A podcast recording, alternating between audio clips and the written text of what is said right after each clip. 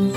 ำเร็จหรือความไร้เดียงสาที่ทำให้เรา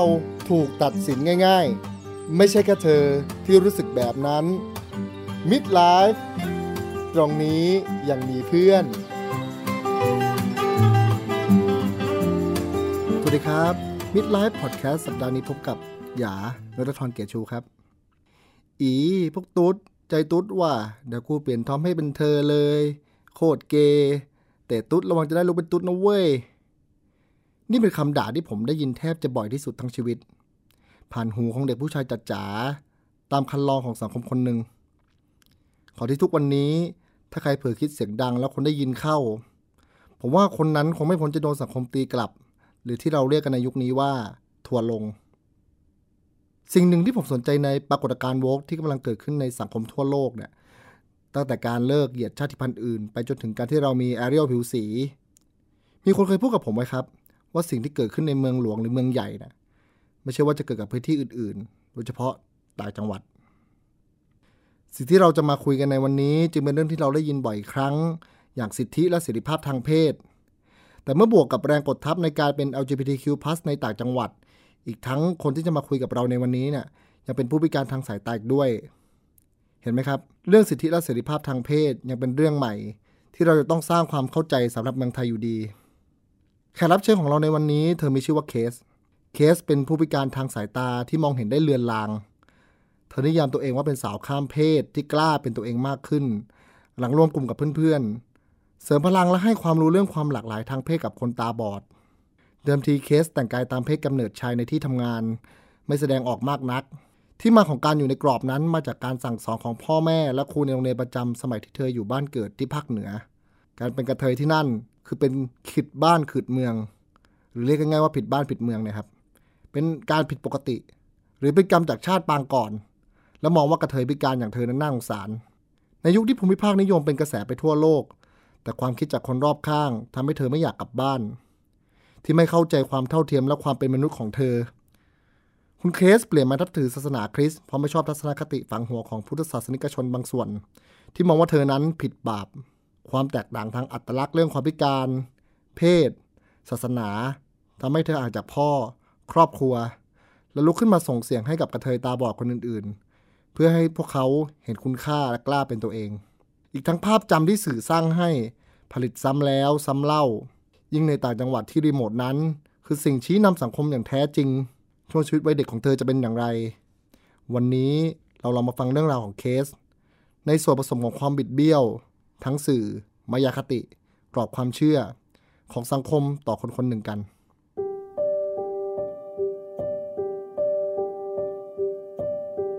วันนี้ก็สวัสดีพี่เคสนะครับอยากให้พี่เคสลองแนะนำตัวหน่อยครับว่าแบบเป็นใครมาจากไหนเผื่อคุณผู้ฟังทางบ้านจะได้แบบรู้จักพี่เคสมากขึ้นสวัสดีค่ะชื่อนายยุทธกรโสภานะคะชื่อเล่นว่าเคสค่ะปัจจุบันนะคะก็ทำงานอยู่ที่บริษัท Vulcan Corporation นะคะแล้วก็เป็นอนุกรรมการศูนย์กฎหมายตาทิพย์สมาคมคนตาบอดแห่งประเทศไทยและเป็นผู้ก่อตั้งเพจกลุ่มคนตาบอดไทยผู้มีความหลากหลายทางเพศค่ะอย่างที่ผมได้เล่าไปในตอนต้นนะครับว่าพี่เคสเนี่ยเป็น LGBTQ+ แล้วก็ด้วยความที่พี่เคสเกิดที่ลำปางด้วยมันทำให้กรอบความคิดหรือกรอบความเชื่อเนี่ยไม่ได้เหมือนกับสิ่งที่มันเกิดในกรุงเทพอย่างเรื่องของการโว๊คอย่างเรื่องของการยอมรับความหลากหลายทางเพศอะไรเงี้ยครับซึ่งในอดีตเนี่ยพี่เคสเคยมีคำหนึ่งที่เคยโดนคนอื่นมอบให้นะคือเป็นภาษาเหนือคำว่าความเป็นขืดบ้านขืดเมืองกรอบความเชื่อท้องถิ่นเนี่ยมันส่งผลกระทบกับเรายังไงบ้างในช่วงเวลานั้นนะครับก่อนอื่นนะคะเคสต้องขอเล่าอย่างนี้ก่อนนะคะว่าเคสเป็นคนพิการทางการเห็นหรือว่าคนตาบอดนะคะแต่ว่ามีลักษณะ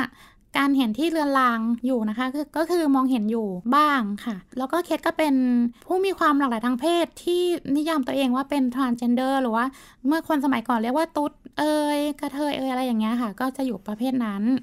ต้องเล่าอย่างนี้ก่อนค่ะว่าเคสได้อยู่โรงเรียนประจำก็คือหมายถึงว่าเราไปพักกับโรงเรียนทางสายตาโรงเรียนคนตาบอดเราไปอาศัยอยู่ที่นั่นแล้วเวลาเราไปเรียน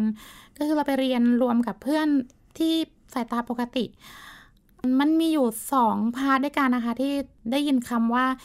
ขึ้นบ้านขึ้นเมืองนะคะภาษาเหนือขึ้นบ้านขึ้นเมืองก็เหมือนมันทำผิดสังคมนั้นอะไรเงี้ยแบบมันดูร้ายแรงอ่ะ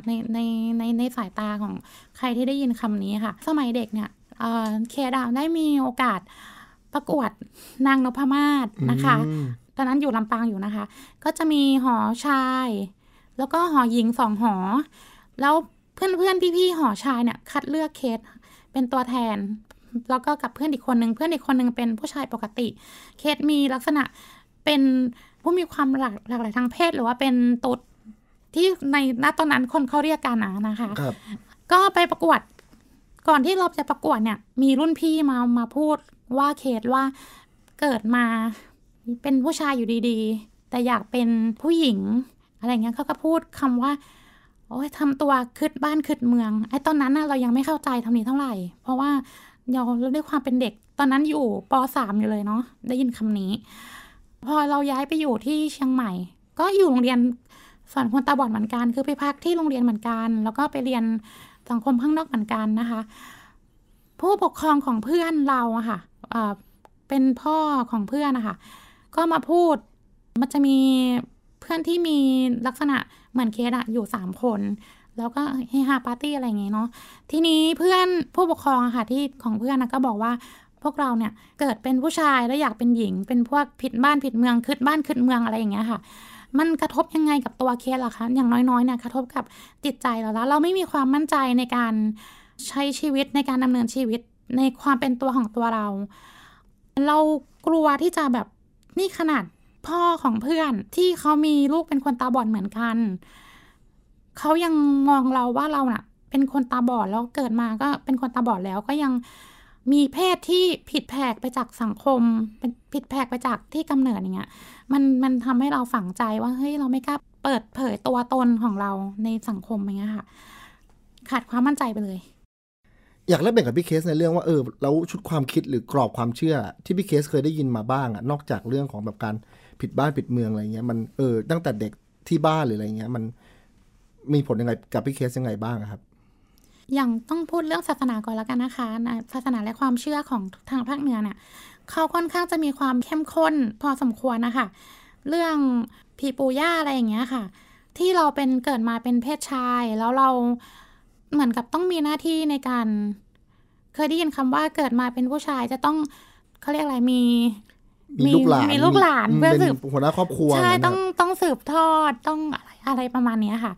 แล้วอย่างกรณีที่การบวชอย่างเงี้ยเป็นผู้ชายนะจะต้องบวชให้พ่อแม่ได้เกาะผ้าเหลืองนะอะไรอย่างเงี้ยแต่มันจะมีกรอบอีกมันจะมีอีกเรื่องนึงที่ว่าเป็นคำพูดที่ขัดแย้งกันเช่นเกิดเป็นผู้ชายแล้วแต่เป็นคนตาบอดด้วยอันเนี้ยบวชไปเป็นบาปแล้วก็ยิ่งเป็นคนที่ไม่ใช่เพศชายจริงๆเนี่ยไปบวชเนี่ยก็จะยิ่งเป็นบาปเข้าไปอีกอะไรอย่างเงี้ยค่ะแล้วก็เกิดมาตาบอดแบบเนี้ยแล้วแถมมาเป็นแบบเนี้ยเป็นเพศที่ไม่ตรงอ่ะชาติก่อนเนี่ยคงจะไปควักลูกตาเขาถึงเกิดมาตาบอดเป็น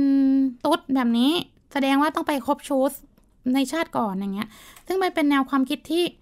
ไม่รู้ว่าท้องถิ่นอื่นเป็นหรือเปล่านะคะแต่ว่าทางภาคเหนือที่เขาบอกว่าตัวเองนับถือศาสนาพุทธเนี่ยเป็นอย่างนั้นแล้วก็ถามว่าในกรอบความคิดแบบนี้มันโอเคแหละตัวเคสเองไม่อยากจะบวชอยู่แล้วแหละแต่บางทีน่ะลูกชายหลานชายที่บ้านมันมีไม่มากอย่างคุณย่าเสียไปหรือว่าคุณอาเสียไปเนี่ยกรณีคุณย่าเสียเนี่ยเคสจะต้องบวชเหมือนเขาเรียกบวชจูงศพตอนวันเผาอย่างเงี้ยแค่ตัวเคสเองตัวขาวอย่างเงี้ยมันเป็นตัวขาวห่มจีวรนึกภาพตัวเองตอนนั้นคือเชื่อเลยว่าสายตาหลายๆคู่เนี่ยจับจ้องมาที่เราต้องบอกกันว่าคนในหมู่บ้านน่ะจะไม่รู้ว่าเคสมีลักษณะเป็น transgender ค่ะก็จะมีคุณพ่อนะคะที่รู้มาบ้างเพราะว่าคุณครูที่โรงเรียนเนี่ยเวลาประชุมผู้ปกครองคุณครูจะบอกว่าลูกนะเป็นอย่างนี้นะอะไรเงี้ยคุณครูก็จะรายงานอย่างเงี้ยกระทบยังไงเรื่องความคิดคือเรามองว่ามันเป็นความคิดที่คนนับถือศาสนาพุทธแต่คุณกลับมองว่าคนมีลักษณะแบบนี้นะพิการนะแถมยังเป็นเพศที่ไม่ใช่เพศชายและหญิงอีกอย่างเงี้ยมันมีเหมือนมีความผิดบาปติดตัวอะไรอย่างเงี้ยค่ะก็เลยรู้สึกว่า เราไม่โอเคกับความคิดแนวกรอบแบบนี้ค่ะอันนี้เท่ากับว่าตอนหมายถึงว่าตอนคุณปู่คุณย่าพี่เคสเสียเท่ากับพี่เคสคือถ้าเป็นของทางอย่างผมแล้วกันผมก็จะว่ามันคือบวชหน้าไฟอย่างนั้นป่ะครับมันจะเป็นอย่างนั้นไหมเคสจำไม่ได้ว่าที่นั่นเขาเรียกว่าอะไรแต่ว่าเห็นที่ป้าเขาเรียกว่าบวชเพื่อช่วยจูงศพเหมือนพาให้ผู้ขึ้นสวรรค์ประมาณนั้นค่ะใช่คือคุณพ่อเนี่ยรู้ตั้งแต่ตอนเคสอยู่ป.2 อะไรเงี้ยเพราะว่าแต่คุณพ่อไม่ได้มาพูดว่านี่นะครูบอกแบบนี้นี่นะลูกเป็นแบบนี้คุณพ่อไม่พูดแต่มีอยู่ครั้งนึงเคสอยู่ป.4 ละ มันเป็นเรื่องตลกนะที่คุณพ่อก็มาพูดว่ารู้ไหมว่าครูที่โรงเรียนน่ะบอกว่าเราเนี่ยไม่ใช่เป็นผู้ชายนะเราอ่ะเป็นกระเทยเป็นตุ๊ดนะอะไรอย่างเงี้ยแต่เราก็ต้องเข้าใจพ่อนะคะว่าพ่อก็ต้องการอยากได้ลูกชายเพราะว่าเราเกิดมาเป็นเพศกำเนิดเป็นผู้ชายพ่อก็ย่อมอยากได้ลูกชายอยู่แล้วเราไม่รู้ในใจของพ่อได้ว่าพ่อรู้สึกยังไงอาจจะเป็นห่วงเราหรือว่าอาจจะอายสังคมหรือเปล่าอะไรอย่างนี้เพราะว่าเคสเองอ่ะก็ไปอยู่กับคุณพ่อแค่ช่วงปิดเทอมเวลาสั้นๆเพราะว่าเวลาเรียนอ่ะเคสจะอยู่กับที่โรงเรียนประจำตลอดก็เราก็ไม่ได้ไม่เอาตรงๆคือไม่ได้คุกคีไม่ได้รู้ว่าพ่อต้องเจอคำถามอะไรกับที่บ้านบ้างอะไรเงี้ยค่ะแล้วแต่เคสเมื่อโตขึ้นอ่ะเคสก็เราต้องยอมรับว่าเราเห็นสื่อเห็นอะไรอย่างเงี้ยที่แบบบางเรื่องราวก็แบบพ่อรับไม่ได้บางเรื่องราวแบบพ่อรับได้แต่ว่าญาติรับไม่ได้อะไรอย่างเงี้ยมันก็เลยอาจจะเป็นเขาเรียกเป็นความคิดในหัวของเคสว่าเราไม่กล้ากลับไปบ้านเพราะว่าไม่อยากจะให้ญาติหรือเพื่อนๆของพ่อหรือเพื่อนๆของญาติหรืออะไรเงี้ยหรือชาวบ้านเนี่ยมาถามว่าลูกเนี่ยเป็นเพศไหนเพราะว่าลักษณะของเคสเองเนี่ยถ้าทางกายภาพถ้าทางร่างกายน่ะถ้าใครไม่สังเกตจริงๆก็เมื่อก่อนนะคะก็จะไม่รู้ว่าเราเป็นเพศหลากหลายนะคะแต่ถ้าได้ยินเสียงปุ๊บเขาจะมีตั้งคำถามว่าทำไมเด็กผู้ชายคนนี้ถึงเสียงออกโทนหญิงอะไรอย่างเงี้ยแล้วก็มีแบบเพื่อนของอาคุณเพื่อนอานะบอกว่าดูสิหลานเธอนะต้องไม่ใช่ผู้ชายเพราะว่าลักษณะการเดินเหมือนกระตุ้งกระติ้งอะไรอย่างเงี้ยเราก็รู้สึกว่าตัดปัญหาเลยเราไม่อยากกลับบ้านอ่ะมันแล้วพ่อแล้วคุณพ่อก็แบบเวลากลับบ้านเอาลูกหลานกลับบ้านอยากจะให้ไปหาญาติอะไรอยากให้ไปหาเพื่อนอะไรอย่างเงี้ยแล้วรู้สึกว่าไม่อยากกลับอะไรอย่างเงี้ยแบบเพื่อไม่ให้คำถามต่างๆในหมู่บ้านมากดดันครอบครัวเรื่องของพี่เคสมันไม่ใช่แค่จากที่บ้านอย่างเดียวนะพี่เคสจากที่บ้านมาถึงโรงเรียนอะไรเงี้ยซึ่งณตอนนั้นพี่เคสก็เลยตัดสินใจว่าไม่อยากกลับบ้านอ่ะมันเรากลับบ้านเราครอบครัวไม่ใช่เซฟโซนชุมชนมันไม่ใช่เซฟโซนสำหรับเรากลับไปแล้วเรารู้สึกไม่สบายใจเลยอ่ะซึ่งมาถึงมหาลัยอ่ะพี่เคสมหาวิทยาลัยครับพี่เคสเล่าให้ผมฟังว่าเคยมีคนมาขอสัมภาษณ์เหมือนกันแล้วแต่ว่าณช่วงเวลานั้นพี่เคสก็ไม่ได้แบบว่ามีความพร้อมอะไรเงี้ยจนถึงช่วงมหาลัยก็ยังเกิดเหตุการณ์แบบนี้อยู่หรือเปล่าหรือว่ายังไงครับต้องอย่างนี้ค่ะมหาลัยเป็นต้องบอกว่าเป็นช่วงเวลาที่ดีที่สุดเลยแต่ดีที่สุดหมายถึงว่าเพื่อนให้การยอมรับคือเราเจอสังคมที่หลากหลายมีเพศหลากหลายมีคนที่มีความคิดที่เปิดกว้างขึ้นนะคะเนื่องจากมหาวิทยาลัยเป็นมหาวิทยาลัยที่เน้นเรื่องสิทธิด้วยเนาะก็อาจจะแบบให้อิสระเราในการเลือกสิ่งต่างๆเลือกกิจกรรมเลือกการใช้ชีวิตอะไรอย่างเงี้ยค่ะสาเหตุที่ไม่กล้าเปิดเผยเวลามีคนมาสัมภาษณ์เราไม่รู้ว่าการที่เขามาสัมภาษณ์เราเนี่ยข้อมูลของเรามันในณตอนนั้นเนาะมันจะกระทบอะไรกับครอบครัวกับอะไรไหมในความคิดของเคสตอนนั้นอย่างเงี้ยค่ะก็เลยตัดปัญหาโดยการไม่ให้สัมภาษณ์เลยดีกว่าอะไรเงี้ยไม่ว่าจะเป็นเรื่อง discrimination เขาเรียกอะไรเสียงบรรยายภาพอะไรเงี้ยเวลาเขาต้องการสัมภาษณ์เคสจะเลือกตัดสินใจโดยการไม่ให้สัมภาษณ์เว้นแต่ว่าจะเป็นงานที่เราต้องจำยอมนะคะก็คืออาจารย์แบบให้เราอัดคลิปอย่างเงี้ยมีอยู่ครั้งหนึ่งเราต้องทำงานกลุ่มเราต้องอัดคลิปพูดแล้วทีเนี้ยมันต้องมีการไปคลิปนั้นนะก็ต้องไปถูกพรีเซนต์ห้องในสายตาคนเป็นพันคนอย่างเงี้ยค่ะเรารู้สึกเราก็ มันก็มีความอึดอัดแหละแต่เราก็ต้องจำยอมเพราะมันเพื่อจะต้องการผ่านในตัววิชานั้นอย่างเงี้ยค่ะกรณีหนึ่งก็คือเราต้องไปพูดบนเวทีเราณ ตอนนั้นนะคะก็คือเวลาเราพูดปุ๊บคนในคณะอย่างน้อยๆมันต้องมีคนแบบมีเสียงฮือฮาขึ้นมาเพราะเสียงเราเฮ้ยทำไมถึงเป็นแบบเสียงแบบนี้อะไรประมาณเนี้ย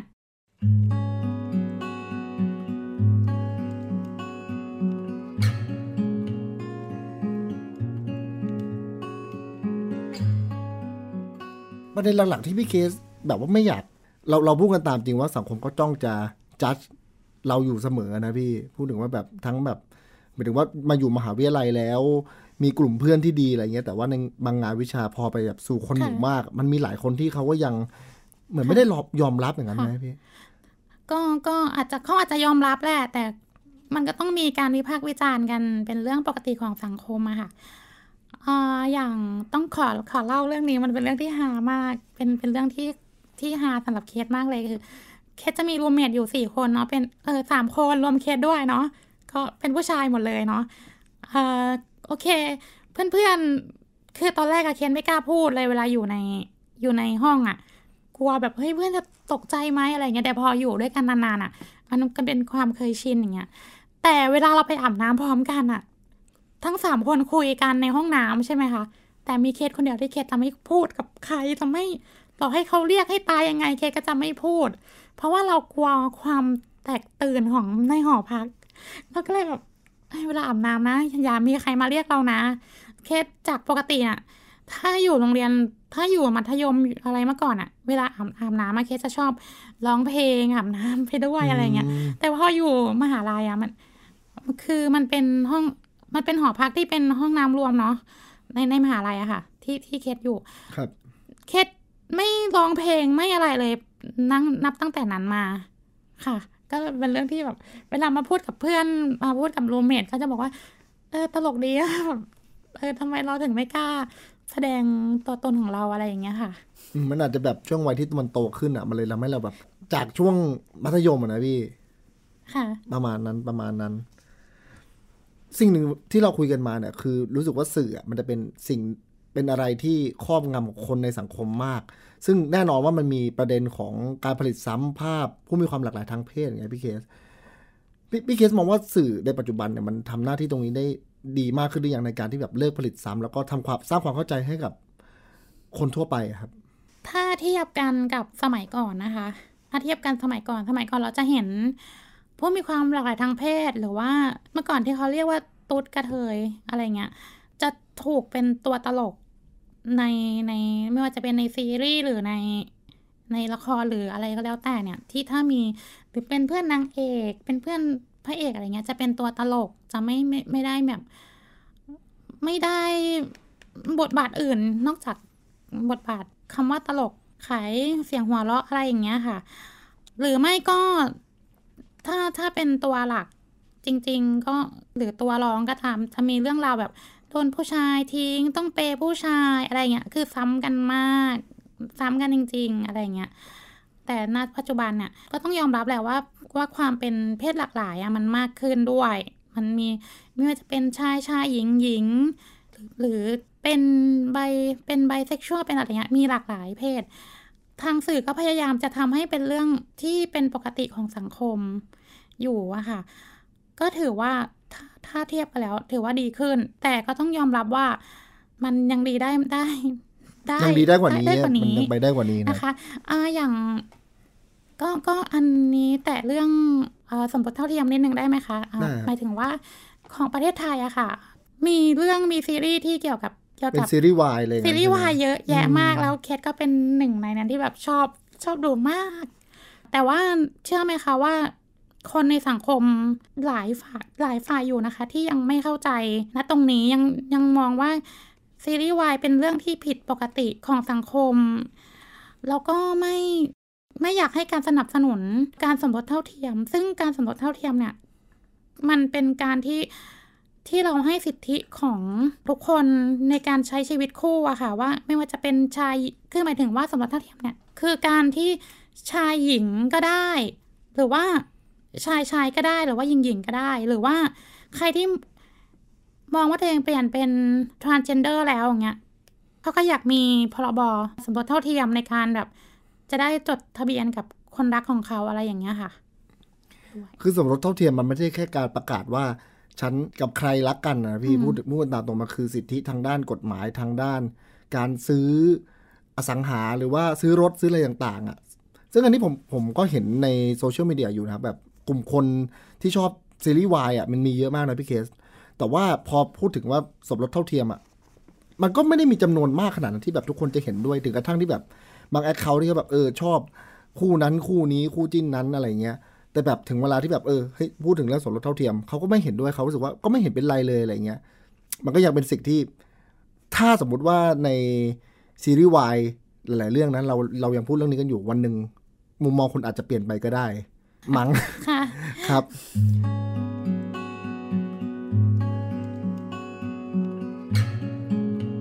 จากวัยตั้งแต่เด็กมาโรงเรียนมามหาวิทยาลัยพี่เคสแต่ว่าสิ่งที่พี่เคสยังต้องพบเจอยังไม่หมดมันมีเรื่องของช่วงวัยทำงานอยากให้พี่เคสลองเล่าครับว่าแบบช่วงวัยทำงานมันไอการกดทับตรงนี้มันเกิดขึ้นกับเรายังไงต่อบ้างครับวัยทำงานใช่ไหมคะเวลาเคสไปทำงานอะอย่างถ้าเป็นส่วนราชการส่วนมากเลยนะคะก็ยังยึดติดกับเป็นสุภาพบุรุษจะต้องแต่งกางเกงขายาวรองเท้าหุ้มส้นแต่งตามเพศที่กำเนิดอยู่สุภาพสตรีต้องสวมกระโปรงใส่กระโปรงอย่างนี้เนาะอะไรอย่างเงี้ยต้องยังอยู่แบบในกรอบแบบนี้อยู่ซึ่งถ้าเคสอยากจะแต่งกระโปรงก็แต่งไม่ได้นะคะเพราะว่าจะเป็นการว่าไม่ให้เกียรติสถานที่ส่วนมากถ้าเป็นที่ทำงานเนี่ยจะเป็นเรื่องการไม่ให้อิสระในการแต่งกายตามเพศที่ตัวเองต้องการ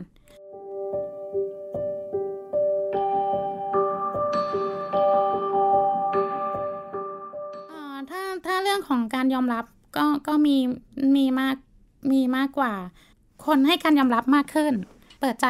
ยอมรับฟังยอมเปิดใจมากขึ้นแต่ก็มีบ้างนะคะที่มีอาจจะเป็นพี่ๆที่เขาแบบมีอายุหน่อยอย่างเงี้ยก็อาจจะรับเรื่องนี้ยังไม่ได้ยังแบบฉันยังไม่โอเคอะไรอย่างเงี้ยเขาก็มีบ้างอะค่ะมันจะมีในเรื่องของกรอบศาสนาครับคือพี่เคสโตมากับพื้นที่ที่เป็นเขาเรียกอะไรครับความเข้มข้นทางด้านความเชื่อท้องถิ่นหรือศาสนาพุทธอะมันค่อนข้างเข้มข้นมากซึ่งพอโตขึ้นมาพี่เคสก็เลยตัดสินใจเปลี่ยนเป็นนับถือศาสนาคริสต์อยากให้พี่เคสลองเล่าว่าจุดไหนที่มันทำให้เราตัดสินใจที่จะเปลี่ยนศาสนาที่นับถือหรือว่าพอเปลี่ยนแล้วแบบเราได้สิ่งที่เราต้องการไหมอะไรอย่างเงี้ยครับต้องพูดแบบนี้นะคะว่าการเปลี่ยนศาสนาของเคสนะไม่ได้จริงๆอ่ะไม่ได้นึกถึงความเป็นเพศใดๆเลยต้องพูดอย่างนี้เลยนะคะเพราะว่าแต่เรารู้สึกถึงว่าพูดบอกว่าสังคมนี้เป็นสังคมพุทธแต่การกระทำของคนต้องขอโทษนะคะถ้าหากว่าพูดกระทบกับหลายๆท่านอะไรเงี้ยก็คือบอกคือสังคมนี้เป็นสังคมพุทธแต่การกระทำเคสรู้สึกว่ามันยิ่งหนักข้อขึ้นอ่ะ อาจจะด้วยตามข่าวด้วยอะไรอย่างเงี้ยมีอาจจะแบบพระสงฆ์แบบมีพฤติกรรมที่ผิดแปลกไปอะไรอย่างเงี้ยด้วยทีนี้พอได้มีโอกาสได้มารู้จักกับศาสนาคริสต์ก็ไม่ได้ให้อิสระในเรื่องของเพศเท่าไหร่ขนาดนั้นเหมือนกันใช่ยังไม่ขนาดที่แบบแต่อาจจะแบบฝั่งยุโรปก็อาจจะมีอิสระในเรื่องของเพศมากกว่าตัวนโยบายใช่แต่คริสต์เนี่ยยังยึดหลักที่ว่าผู้นำเขาเรียกผู้นำในการไปพูดเทศนาอะไรเงี้ยก็ยังยึดให้เป็นผู้ชายอยู่ตรงนี้ก็มีนะคะแล้วแบบเวลาจัดกลุ่มเขาเรียกอะไรเวลาจัดกลุ่มเซลล์นอกจากจะเป็นเซลล์ก็คือแบบจัดกลุ่มมาเพื่อแบบมาพูดคุยกันมาอธิษฐานเผื่อกันอะไรเงี้ยอาจจะเป็นแบ่งกลุ่มตามวัยแบ่งกลุ่มตามลักษณะอย่างเช่นวัยเรียนก็อยู่วัยเรียน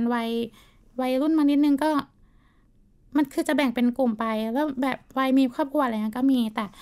แต่ประเด็นที่สำคัญอีกประเด็นหนึ่งก็คือมีอยู่คริสตจักรหนึ่งค่ะเขาต้องการให้คนที่มีลักษณะทางร่างกายเป็นผู้ชายเนี่ยได้มาพูดคุยกับผู้ชายด้วยกันเพื่อที่จะแบบแลกเปลี่ยนความคิดในความแบบเป็นผู้ชายอะไรเงี้ยนั่นขนาดศาสนาคริสต์ด้วยกันนะคะ เคทก็เลยไม่ได้ยึดว่ามานับถือศาสนาคริสต์เพราะว่าเรื่องเพศแต่มีเคทได้ไปมีโอกาสไปฟังอาจารย์ท่านหนึ่งเขาพูดในการเทศนาครั้งหนึ่งเขาบอกว่าถ้ามั่นใจว่าเราอยากจะเขาก็พูดอย่างชัดเจนนะเขาบอกว่าอันนี้อย่าหาว่าผมมาเหยียดเพศนะแต่ผมขอพูดว่าถ้าตอนนี้พี่น้องที่นับถือคริสต์อยู่ถ้าตัดสินใจว่าเราจะเป็นผู้ชายหรือเราจะทำอะไรก็ให้ตัดสินใจไปเลยแต่ถ้าเราอยากแปลงเพศนะเราไม่ใช่เป็นตามเพศกำเนิดนะก็ให้ตัดสินใจไปเลยศาสนาคริสต์ก็ยังไม่ได้ตอบโจทย์ในเรื่องของเพศเท่าที่ควรแต่เนื่องด้วยจากสิ่งที่เรียกว่าพระเจ้าหรือเรื่องอื่นๆอะที่มายึดเนี่ยจิตใจเคสมากกว่าเรื่องเพศเนี่ยเวลาเคสไปโบสถ์อะเคสก็ยังเป็นผู้ชายคนหนึ่งในสายตาพี่ๆอยู่อะไรอย่างเงี้ยแต่ในลักษณะน้ำเสียงอะไรเงี้ยคือพี่ๆก็คงจะพูดก็คงจะรู้แหละก็คงจะรู้แต่ว่าเขาเลือกที่จะไม่พูดกับเราแบบว่าเอ้ยน้องเป็นอะไรอย่างนั้นสิ่งที่มันแย่ที่สุดในเรื่องราวทั้งหมดเนี่ยมันคือการที่ใครสักคนอ่ะเขายังไม่กล้าที่จะยอมรับตัวเองอย่างที่พี่เคสได้เล่าไว้ว่าผมว่ามันเศร้ามากจริงๆนะแล้วก็สิ่งที่เราอยากเห็นน่ะมันไม่ใช่ว่าคุณจะมองว่าฉันเป็นคนตาบอดฉันเป็นผู้พิการทางสายตาฉันเป็นtransgender ฉันเป็นเกย์ฉันเป็นเลสเบี้ยนฉันเป็นไบเซ็กชวลครับผมว่าสิ่งที่คนที่เขาประสบพบเจออยู่อ่ะเขาอยากให้มองเป็นคนสักทีอ่ะเพราะแบบคุณตรีฉันเป็นมนุษย์คนนึงก็พอแล้วอ่ะคุณไม่ต้องมาแบบยัดเยียดอะไรให้มันมากกว่าหรือว่ามันให้มันยิ่งใหญ่ครับวันนึงสังคมจะมองคนทุกคนเป็นในฐานะมนุษย์ได้ไหมพี่เกศได้นะคะได้ตอบเสียงขำด้วยนะครับ ได้ค่ะเพราะว่าทุกคนก็ณตอนนี้สังคมมีความตระหนักรู้ในหลายๆประเด็นมากขึ้นไม่ว่าจะเป็นเรื่องสีผิวเรื่องชาติพันธุ์เรื่องเพศเรื่องอะไรเงี้ยคือสังคมให้ความสำคัญมากมากยิ่งขึ้นแล้วอย่างเงี้ยค่ะเพราะฉะนั้นเคทก็เชื่อเช่นกันว่าในอนาคตอันใกล้เนี่ยจะไม่มีคำถามที่ว่าพอเห็นคำนำหน้านายแล้วก็คนแต่งเป็นผู้หญิงจะไม่มีคำถามนี้ว่าใช่ไหมใช่ไหมจะไม่มีคำถามนี้แล้วเพราะว่ามันจะเป็นเรื่องปกติของสังคมไม่ต้องมาตั้งคำถามอะไรที่แบบเขาเรียกอะไรไม่ต้องมาตั้งคำถามที่แบบมาตั้งอคติใส่ตัวเราอะไรเงี้ยแบบไม่จำเป็นว่าจะต้องรู้ว่าเขาเป็นอะไรอย่างเงี้ยคือเราสามารถอยู่ด้วยกันได้อย่างเงี้ยเชื่อว่าในอนาคตอันใกล้อ่ะสังคมจะไม่มีการเหยียดเพราะว่าณปัจจุบันเนี่ยก็หากใครเหยียดไม่ว่าจะเป็นเหยียดเพศเหยียดทัศนคติที่แบบทัศนคติที่ไม่ดีอะค่ะก็เตรียมรถทัวร์ลงได้ก็ต้องถามว่าหน้าบ้านลานกว้างไหมรถทัวร์จะไปจอดประมาณนั้นค่ะมันก็เป็นสิ่งที่เรียกว่าความปกติในสังคมนะพี่เคสที่แบบมันอาจจะไม่ใช่ว่านับศูนย์แต่ว่าเราก็ยังไม่ได้ยังมีหลายๆเรื่องที่จะไปถึง 100% นะครับยังมีอีกหลายเรื่องเช่นกันแต่ก็ต้องยอมรับนะคะว่าในสังคมไทยของเราเนี่ยให้การยอมรับที่อาจจะมีเงื่อนไขอยู่ก็ยังติดอยู่ตรงที่ยังมีเงื่อนไขอยู่บ้างอะไรอย่างเงี้ยค่ะเช่นอย่างไรบ้างครับพี่หมายถึงว่าเป็นแบบเป็นอะไรก็มันใช่ประโยชน์แบบว่าเป็นอะไรก็ได้แต่ขอให้เป็นคนดีอะไรเป็นคนเก่งใช่ไหมครับประมาณนี้ค่ะก็ยังมีแนวคิดอย่างนี้อยู่บ้างฉันยอมรับคุณนะคุณเป็นเพศไหนก็เป็นไปคุณเป็นคนดีแต่ว่ายังไงซะการที่คุณอย่างการที่คุณเป็นครูเนี่ยคุณก็ควรจะแต่งกายให้สุภาพเพื่อเป็นตัวอย่างให้นักเรียนเพราะคุณเป็นครูคุณไม่ใช่เป็นนักแสดงอะไรอย่างเงี้ยมันยังแบบยอมรับนะแต่ว่ายังมีเงื่อนไขอยู่นะอะไรอย่างเงี้ยค่ะมันเป็นสิ่งที่ผมว่าทั้งในสื่อด้วยทั้งในชีวิตจริงด้วยนะแบบเวลาอย่างทุกวันนี้อาจจะไม่ได้มีขนาดนั้นแต่ถ้าเป็นในละครสมัยก่อนเงี้ยแบบเวลาแบบพ่อเขาแบบเฮ้ยรู้ว่าลูกเขาแบบเป็นผู้มีความหลากหลายทางเพศเขาจะแบบไม่เป็นไรแบบขอให้เป็นคนดีก็พอซึ่งคำประโยคอย่างเหล่านี้ครับพี่มันไม่เกิดขึ้นกับเพศชายและเพศหญิงนะประโยคเหล่านี้มันเกิดกับแบบผู้มีความหลากหลายทางเพศทั้งนั้นเลยอ่ะซึ่งพี่เคสมองเรื่องนี้ยังไงบ้างครับอ๋อจริงๆบางทีคนเขาเรียกอะไรคนที่มีความหลากหลายทางเพศอ่ะเขาก็ไม่อยากเป็นคนดี 100% อย่างที่ทุกคนบอกว่าต้องเป็นคนดีนะเขาทำไมเหรอถ้าเป็นคนไม่ดีคือเป็นเพศนี้ไม่ได้เหรออะไรอย่างเงี้ยเพราะว่าเคนมองว่าทุกคนมันไม่ได้เพอร์เฟกต์ไม่ได้เป็นคนดี 100% บางทีเขาทำผิดพลาดแค่เรื่องสมมติโอเคเขาเป็นคนดีอย่างที่คุณต้องการละสมมติตัวเคสเองละกันมีคนมาพูดว่าคุณเป็นคนดีเป็นอะไรก็ได้ เป็นเพศไหนก็ได้แต่ขอให้เป็นคนดีก็พอแล้วสมมติว่าวันหนึ่งเคสเกิดทำผิดที่แบบไม่ได้เป็นเรื่องขอขาดบาดตายก็จริงแต่มันคือทำผิดอะผิดขนบสังคมอะไรประมาณนั้นนะคือเคสจะไม่สามารถเป็นเพศที่เคสเลือกได้แล้วใช่ไหมคะเพราะว่าเคสไม่ใช่คนดีสิ่งหนึ่งที่เป็นเพนพอยต์ในสังคมไทยอะพี่เคสผมว่าถึงแม้ว่าภาพกว้างมันจะแบบหลายๆคนเริ่มยอมรับกันมากขึ้นแต่ว่าอย่างพี่เคสนะครับที่มีครอบครัวเป็นเบาะรองรับในระดับหนึ่งอะไรเงี้ยซึ่งมันเป็นสิ่งที่ทำให้พี่เคสกล้าที่จะออกมาเป็นแถวหน้าในการต่อสู้ในเรื่องประเด็นพวกนี้ทั้งเรื่องของคนตาบอดทั้งในเรื่องของความหลากหลายทางเพศนะครับอยากให้พี่เคสลองเล่าว่าครอบครัวตรงนี้มันสำคัญยังไงในการที่ผลักดันเรามาถึงตรงนี้ครับอย่างนี้นะคะครอบครัวของเคสนะตอนแรกเลยนะคะเอาจริงๆอ่ะฝั่งแม่จะญาติฝั่งแม่จะรู้ก่อนรู้แล้วแต่เขาก็ไม่ได้แบบดิสคายเราเขาไม่ได้ทำให้เรารู้สึกแย่อะไรอย่างเงี้ยมันเริ่มมาจากตรงนั้นก่อนส่วนฝั่งพ่อเองอ่ะซึ่งพ่อเนี่ยเป็นคนเหนือพอพ่อรู้แล้วพ่อโอเคกับสิ่งนั้นไหมพ่อก็ไม่ถึงกับโอเคแต่พ่อก็ไม่ถึงกับต่อต้านนะคือไม่มาพูดทำร้ายจิตใจให้เรารู้สึกไม่ดีอ่ะไม่ห่วงแต่ก็ยังห่วงเราอ่ะแบบจะพูดยังไงเดี๋ยวคือยังไงซะเคสก็เชื่ออย่างนั้นว่าครอบครัวของเคสอ่ะรู้ว่าเคสเป็นเพศไหนแล้วก็อาจจะให้การสนับสนุนที่ไม่ได้ชัดเจนถึงแบบเหมือนครอบครัวบางครอบครัวหรือหลายๆครอบครัวแต่ก็ไม่ได้มาทำร้ายจิตใจเคสถึงแบบทำให้จิตเราทำให้เรารู้สึกไม่โอเคอย่างเงี้ยคือครอบครัวไม่กดดันเลยให้เคสเป็นคนตัดสินใจเลือกทางของเราเองจัดการปัญหาของเราเองไม่แบบไม่มายุ่งไม่มาแบบมากำกับเราอะไรอย่างเงี้ยซึ่งมันทำให้รู้ว่าโอเคอาจจะไม่ได้เป็นเซฟโซนที่ดีที่สุดแต่ก็ช่วยแบ่งเบาความกดดันของเราได้อะไรอย่างเงี้ยในช่วงวัยหนึ่งซึ่งมันเป็นช่วงวัยเด็กด้วยนะพี่ที่แบบช่วยแบบณผมเชื่อว่าณวันนั้นแหละเราอะพี่ช่วงวัยเด็กอะมันจะแบบตัดสินใจหรือแบบรับแรงกระแทกได้ไม่ดีขนาดนั้นนะการที่แบบครอบครัวมาเป็นเบาะรองนั่งอีกชั้นหนึ่งอย่างน้อยมันทำให้เราอย่างที่พี่เคสบอกแหละมันอาจจะไม่ใช่เซฟโซนที่ดีที่สุดแต่ว่ามันก็ยังดีกว่าเราปะทะแบบปะทะพื้นเต็มโดยส่วนตัวของเคสเองอะเคสไม่รู้หรอกว่าคือ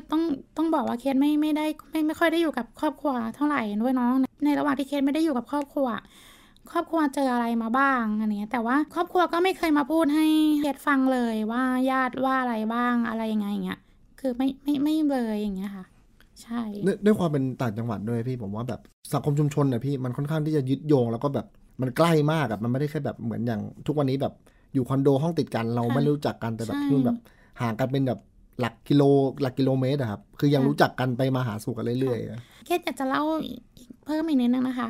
อย่างฝั่งแม่เองอะแม่คือแม่รู้อยู่แล้วล่ะว่าเคสเป็นแม่ก็จะบอกอยากเป็นอะไรก็เป็นแต่ก็ให้เคสดูแลตัวเองห่วงรักตัวเองอะไรอย่างงี้เนาะอะไรที่ทำให้เรารู้สึกไม่โอเคหรือว่าเจ็บอะไรเงี้ยก็อย่าไปทำส่วนฝั่งพ่อเองเนี่ยพ่อจะเป็นคนที่แสดงออกน้อยมากพ่อรู้อยู่ตั้งแต่แรกแล้วใช่ไหมคะว่าเคสเป็นtransgender แต่ทีเนี้ยงานวันที่เคสจะต้องไปบวชให้คุณอาแต่ทีเนี้ยมันพีคตรงที่ว่าพี่สาวมาเล่าให้ฟังว่าทางญาติๆพูดกันว่าทำไมไม่ให้เคสบวชให้คุณอาเอาจริงคือเป็นหลานชายตัวหลักคนเดียวนะทำไมถึงไม่ให้บวชพ่อก็บอกไม่บวชหรอกเพราะว่ามันเปลี่ยนศาสนาไปแล้วแต่ที่สำคัญเลยพ่อบอกกับพี่ว่าน้องมันไม่อยากบวชเพราะว่าก็รู้อยู่ว่าน้องเป็นอะไรอย่างเงี้ยคือเคสฟังจากพี่สาวเล่าแล้วรู้สึกว่าเฮ้ยพ่อก็มีความแบบเข้าใจเราอะไรอย่างเงี้ยเขาก็ยังเป็นห่วงเราเสมอพี่ถึงแม้ว่าใช่ถึงแม้ว่าไม่ได้แสดงออกมาโดยตรงเงี้ยแต่ก็คือเราได้รู้ว่าเขาก็เป็นห่วงในความรู้สึกของเรานะถ้าณตอนนั้นเคสโดนให้บวชนี่คงรู้สึกว่าไม่โอเคอะไรเงี้ยแต่มันกลับกันตรงที่พ่อคือปกป้องเราแบบบอกกับญาติๆว่าไม่ต้องไม่ให้บวชแล้วไม่ต้องมีใครบวชทั้งนั้นอะไรอย่างเงี้ยค่ะ